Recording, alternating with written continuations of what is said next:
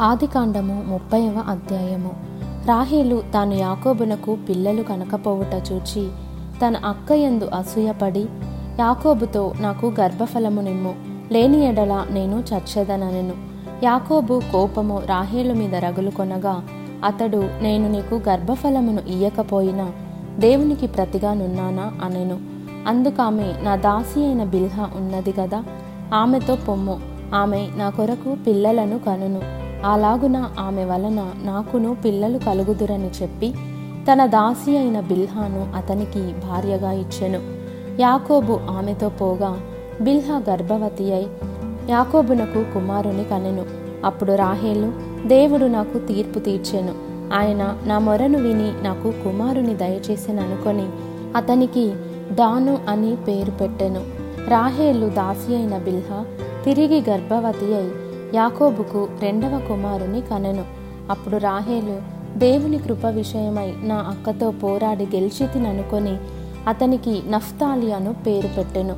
లేయా తనకు కానుపు ఉడుగుట చూచి తన దాసి అయిన జిల్పాను తీసుకొని యాకోబునకు ఆమెను భార్యగా ఇచ్చెను. లేయా దాసి అయిన జిల్పా యాకోబునకు కుమారుని కనగా లేయా ఇది అదృష్టమే గదా అనుకొని అతనికి గాదు అను పేరు పెట్టెను. లేయా దాసి అయిన జిల్ప యాకోబునకు రెండవ కుమారుని కనగా లేయా నేను భాగ్యవంతురాలను స్త్రీలు నన్ను భాగ్యవతి అందరు గదా అని అతనికి ఆషేరు అను పేరు పెట్టెను. గోధుమల కోతకాలములో రూబేను వెళ్ళి పొలములో పుత్రదాత వృక్షపు పండ్లు చూచి తన తల్లి అయిన లేయాకు తెచ్చి ఇచ్చెను. అప్పుడు రాహేలు నీ కుమారుని పుత్రదాత వృక్షపు పండ్లలో కొన్ని నాకు దయచేయమని లేయాతో అనగా ఆమె నా భర్తను తీసుకొంటివే అది చాలదా? ఇప్పుడు నా కుమారుని పుత్రదాత వృక్షపు పండ్లను తీసుకొందువా అని చెప్పెను.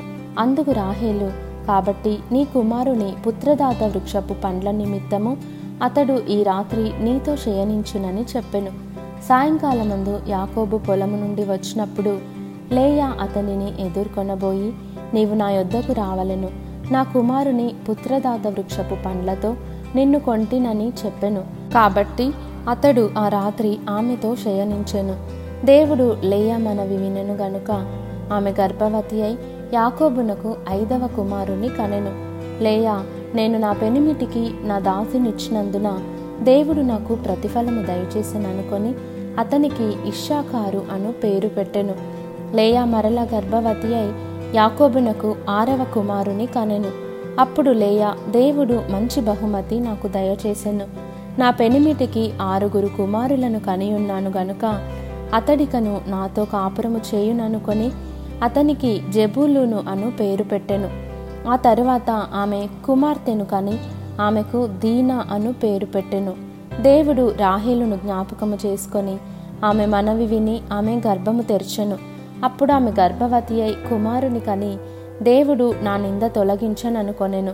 మరియు ఆమె ఎహువా మరి ఒక కుమారుని నాకు దయచేయునుగాక అనుకొని అతనికి యోసేపు అను పేరు పెట్టెను. రాహీలు యోసేపును కనిన తర్వాత యాకోబు లాభానుతో నన్ను పంపివేయుము. నా చోటికిని నా దేశమునకు వెళ్ళెదను. నా భార్యలను నా పిల్లలను నాకు అప్పగించుము. అప్పుడు నేను వెళ్ళెదను. వారి కోసము నీకు కొలువు చేసి తిని నేను నీకు కొలువు చేసిన విధమును నీ వెరుగుదువు గదా అని చెప్పెను. అందుకు లాభాను అతనితో నీ కటాక్షము నా మీదనున్న ఎడల నా మాట వినుము. నిన్ను బట్టి యహోవా నన్ను ఆశీర్వదించెనని శకునము చూచి తెలుసుకొంటినని చెప్పెను.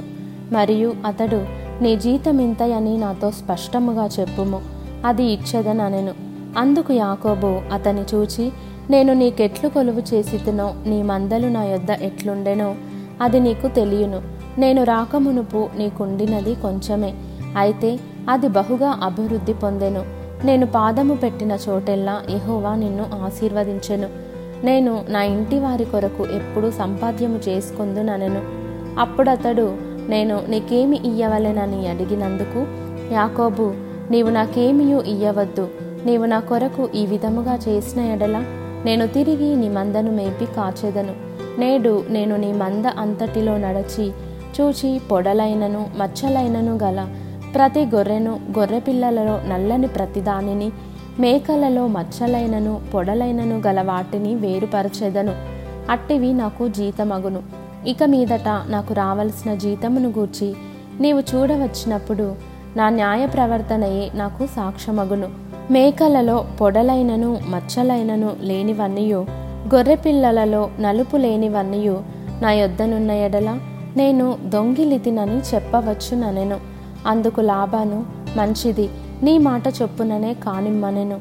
ఆ దినమున లాభాను చారయైనను మచ్చయైనను గల మేకపోతులను పొడలైనను మచ్చలైనను గల పెంటి మేకలన్నిటినీ కొంచెము తెలుపు గల ప్రతిదానిని గొర్రెపిల్లలలో నల్లవాటినన్నిటినీ వేరు చేసి తన కుమారుల చేతికి అప్పగించి తనకును యాకోబునకును మధ్య మూడు దినముల ప్రయాణమంత దూరము పెట్టెను. లాబాను యొక్క మిగిలిన మందను యాకోబు మేపుచుండెను. యాకోబు చినారు జంగిసాలు అను చెట్ల చువ్వలను తీసుకొని ఆ చువ్వలలో తెల్లచారలు కనబడినట్లు అక్కడక్కడ వాటి తొక్కలు ఒలిచి మందలు నీళ్ళు త్రాగవచ్చినప్పుడు అవి చూలు కట్టుటకు అతను తాను ఒలిచిన చువ్వలను మందలు త్రాగుటకు వచ్చు కాలువలలోను నీళ్ళ గాళ్ళలోనూ వాటి ఎదుట పెట్టగా మందలు ఆ చువ్వల ఎదుట చూలు కట్టి చారలైనను పొడలైనను మచ్చలైనను గల పిల్లలను ఈనెను. యాకోబు ఆ గొర్రె పిల్లలను వేరు చేసి చారలు గల వాటి తట్టును లాభాను మందలలో నల్లని వాటి తట్టును మందల ముఖములు తిప్పి తన మందలను లాభాను మందలతో నుంచక వాటిని వేరుగా ఉంచెను. మందలో బలమైనవి చూలు కట్టినప్పుడెల్లను అవి ఆ చువ్వల ఎదుట చూలు కట్టునట్లు యాకోబు మందకన్నుల ఎదుట కాలువలలో ఆ చువ్వలు పెట్టెను. మంద బలహీనమైనప్పుడు పెట్టలేదు. అట్లు బలహీనమైనవి లాభానుకును బలమైనవి యాకోబునకును వచ్చెను. ఆ ప్రకారము ఆ మనుషుడు అత్యధికముగా అభివృద్ధి పొంది విస్తారమైన మందలు దాసీలు దాసులు ఒంటెలు గాడిదలు గలవాడాయెను.